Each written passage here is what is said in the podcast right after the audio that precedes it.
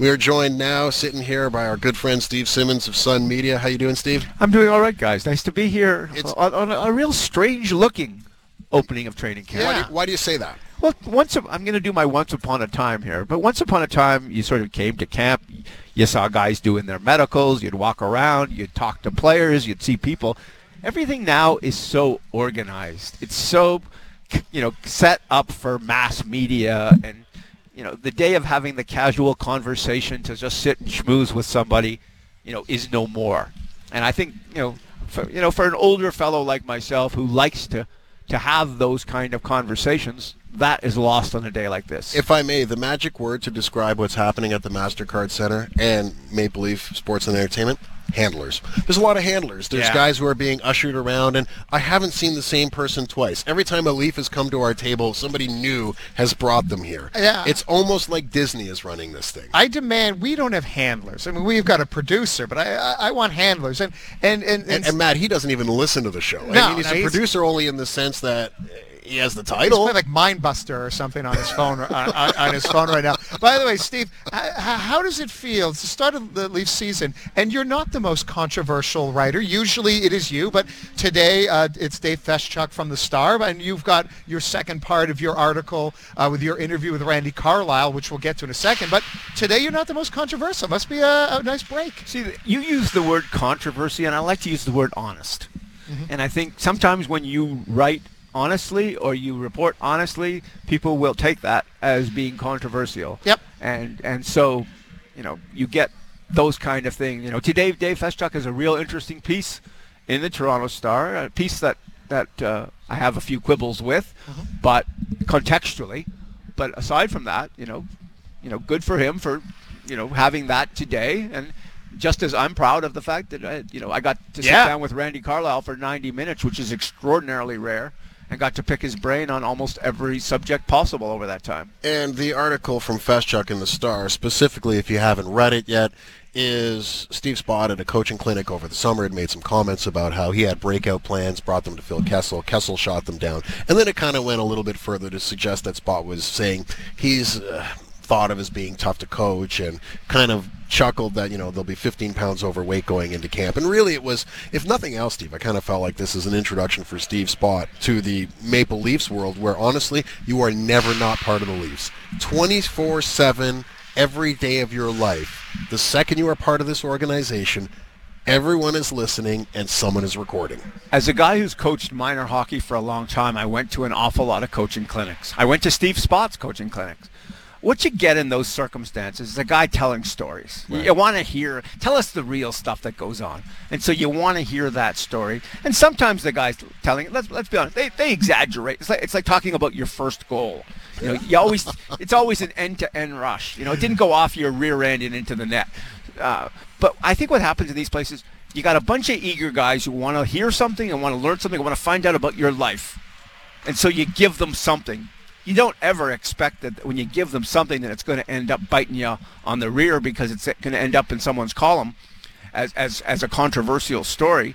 And, and just to back up from that, I happened to, to be on the golf course with Steve Spott when the Maple Leafs had their media day at King's Riding. And our conversation that day, we talked a little bit about, you know, what he'd been doing in, over the course of the summer.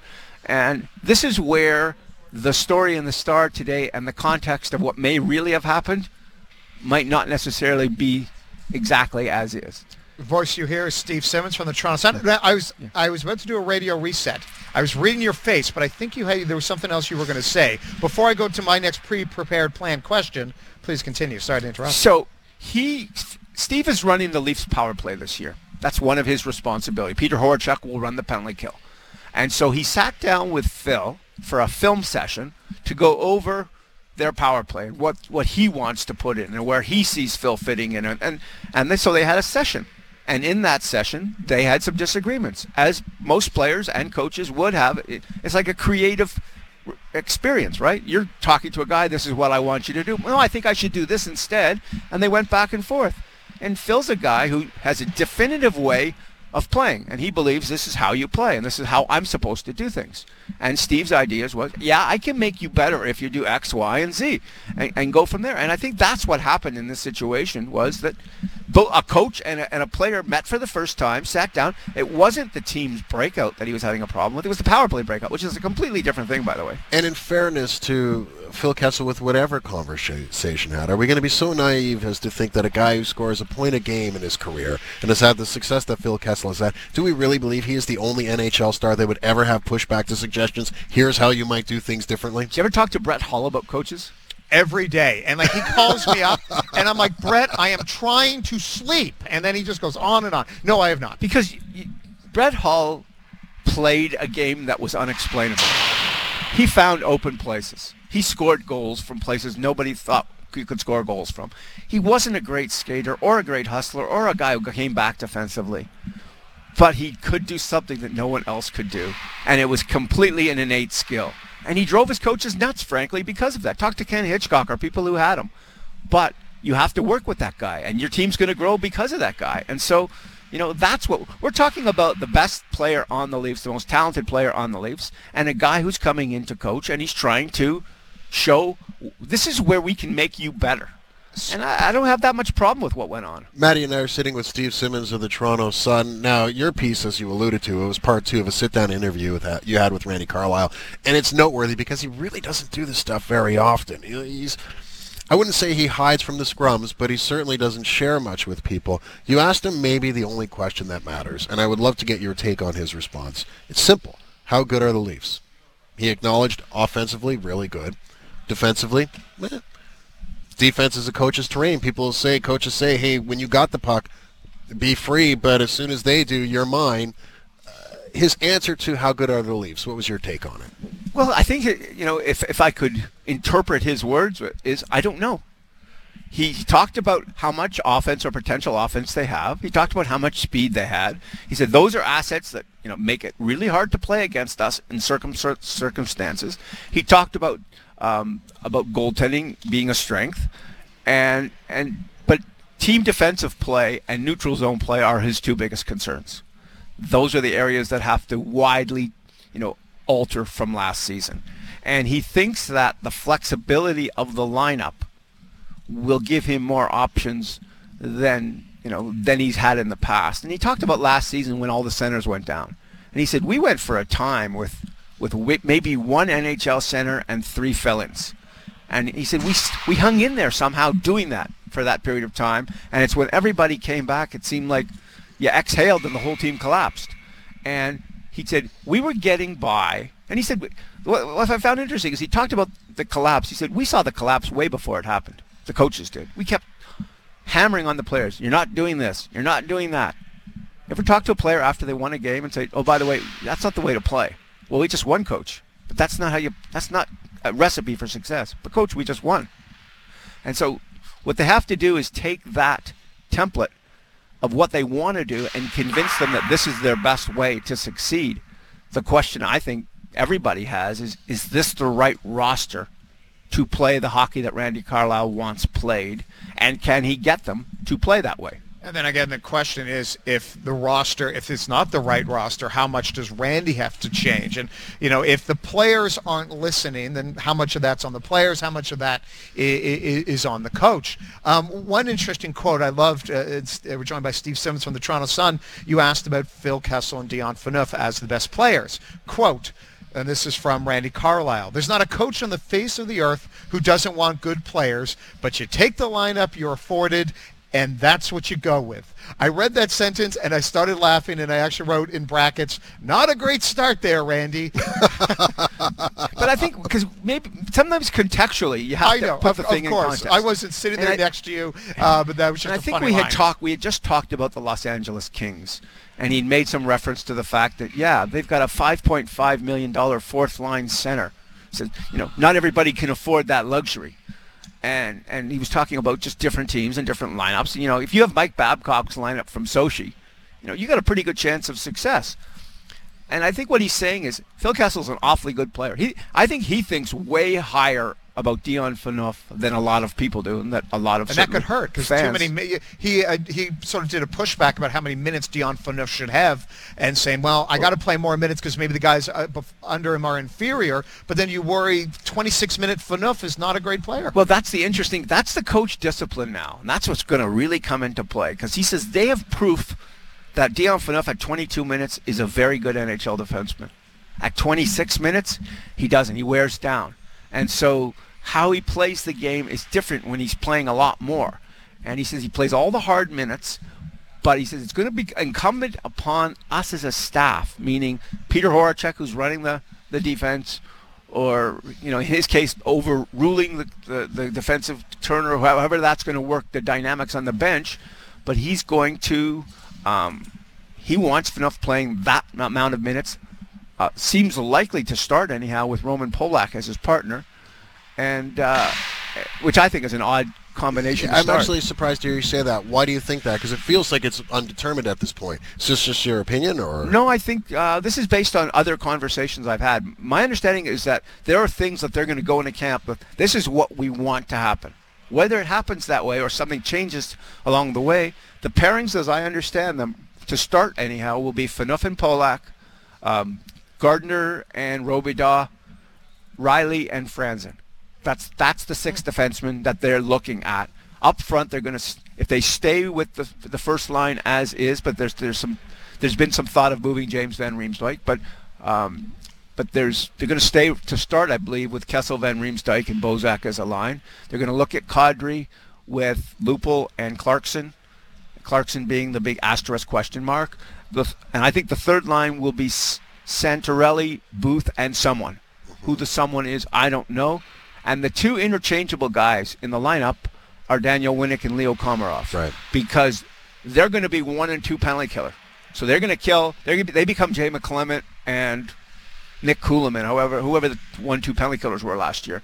Um, they're your one and two penalty killers, but they can move in and play on some third line. They can play some second line. If Clarkson's having a bad night, Winnik can go up and play that spot. Komarov can go and hit somebody. Like they're guys you're going to see moved around. I think they're going to be essentially fourth line players who get more than fourth line minutes. I uh, Steve Simmons of the Toronto Suns with Maddie and I. You've thrown a lot of things for us to discuss there. So let's take it segment by segment. Roman Polak and Dion Phaneuf, to my mind, I question whether or not Roman Polak, even though he'll probably bring something to this squad, but does he have the foot speed to be able to play on the on the first pairing, knowing exactly what the quality of competition is going to be? Well, I think they're not. It's not so much foot speed.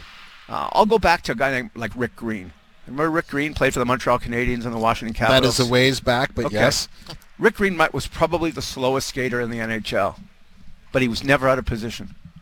He was on his angle all the time. Ah, but Steve, in fairness, you watch those old, you know, on TSN, the classic games. I mean, they have a stubby in their hand and a cigarette in the other, and they're skating down the ice, just kicking the puck towards the net. But the game's pretty fast. It is fast, but a defenseman on his angles and in in the right place can still make a contribution and play. And I think what what what what somebody like um, Polak gives them, he may not give them the first pass that Carl Gunnarsson did. He gives them a sturdier guy in front of the net. He gives them a a more physical, a more uh, what's the word I'm a more competitive guy on the loose pucks. And I think he frees Dion up for offensively a little bit because you know if if he can commit to being the if he- defensive rock, in I'm not certain, based on what I've seen of Roman Polak and what I've heard about Roman Polak, that he can do that role. Mm-hmm. I'm not certain of it, but they want to give him that opportunity to start and see how it works out. Are they curious or committed to it? I don't think you're ever committed at the first day of training camp as a coach to a pair or to a line. Do they want You- it to you- happen? Yes, they want it to happen. They want to see what it looks like. They're gonna. This is what. This is why you play preseason games. This is why you do scrimmages. Now, one of the things that's always made no sense to me about NHL training camps is sometimes they don't even put the guys who are on the same lines on on the same teams in camp. So when they're scrimmaging, they're scrimmaging against each other rather than playing. I would have my guys playing together from day one. Let's see them clicking. Let's get them used to each other. We're going to see whether you see Polak and Phaneuf, for example, on on the same colored team or playing in the same scrimmages, or how that all works out. Um, but I think that's the plan going in. And I think he talked about his goalies. You know, Bernier is the starter. He Yeah. calls it 1A and 1B. Yeah. But Bernier. I mean, Bernier's one, Reimer's Bernier's, two. Bernier's the starter, Yeah. and now it's going to question. The question's going to be, how much is he the starter? Is he a, a 50 game starter with with Reimer at 30? Is he a 60 game with Reimer at 20? You know, that'll be determined based on on a lot of different circumstances. You know, Steve, the funny thing is the evolution in that conversation. I believe he referred to Bernier and Reimer this year as 1A and 1B. Yes. I think last year it was 1 and 1A. Yeah, like I just- don't know if that's an evolution of how they fit well, together. Just in one and two. Let's But just say it. well, right now, Reimer's a great said- two. He said uh, that based on the way Jonathan Bernier played for us, we have to respect that. And so he comes in with, with the edge going in. He also said something interesting, and I, I didn't have a chance to look it up to see if it was true because my memory wasn't certain about it. He said, I've never had, I've never run one goalie. He said, no matter where I've been, I've never run one goalie. And he said, I thought he ran Giguere in Anaheim, but he said, if you look back, he usually played about 50 games a year. So Bryzgalov played some playoff games for them, won some, play, won two rounds for them, I think, at different times. Um, so he did use two goalies more than we might think he used two goalies, but it, it sure struck me as as Giguere was his guy. Um, now I think you know he has good he has good reason to to hope Bernier is healthy enough to be able to play 55 or 60 games. Steve, you've dropped so much knowledge. We didn't even have time for restaurant talk. We had no time at all. Uh, Bob Mackwitz was asking about a great place that serves fish, but also other alternatives. I was going to say the Chase downtown, I believe on Temperance. Great restaurant, a little pricey, but a really good halibut. I mentioned a restaurant. I think it was yesterday. Was it yesterday or the day before we were talking? A couple Uh, days. the, the deli uh, at Royal York and Bloor. Yeah, but we were talking about, about just, we were just talking veal sandwiches for a minute. Oh, so, yeah. So here's what happened. This is this is the way the world works now.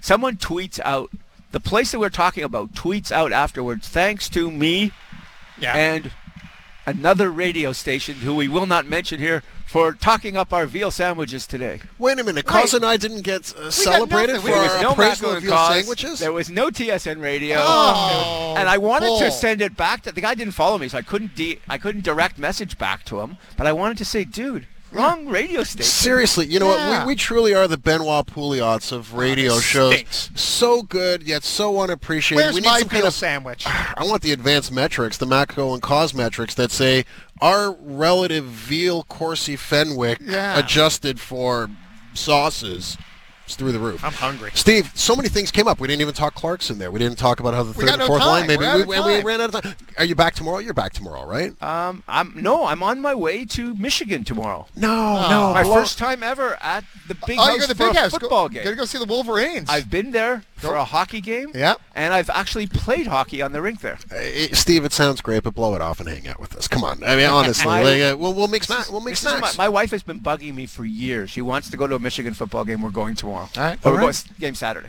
Apparently, Steve values his marriage more than his time with us, Matt, and I'm not sure that's the wrong call.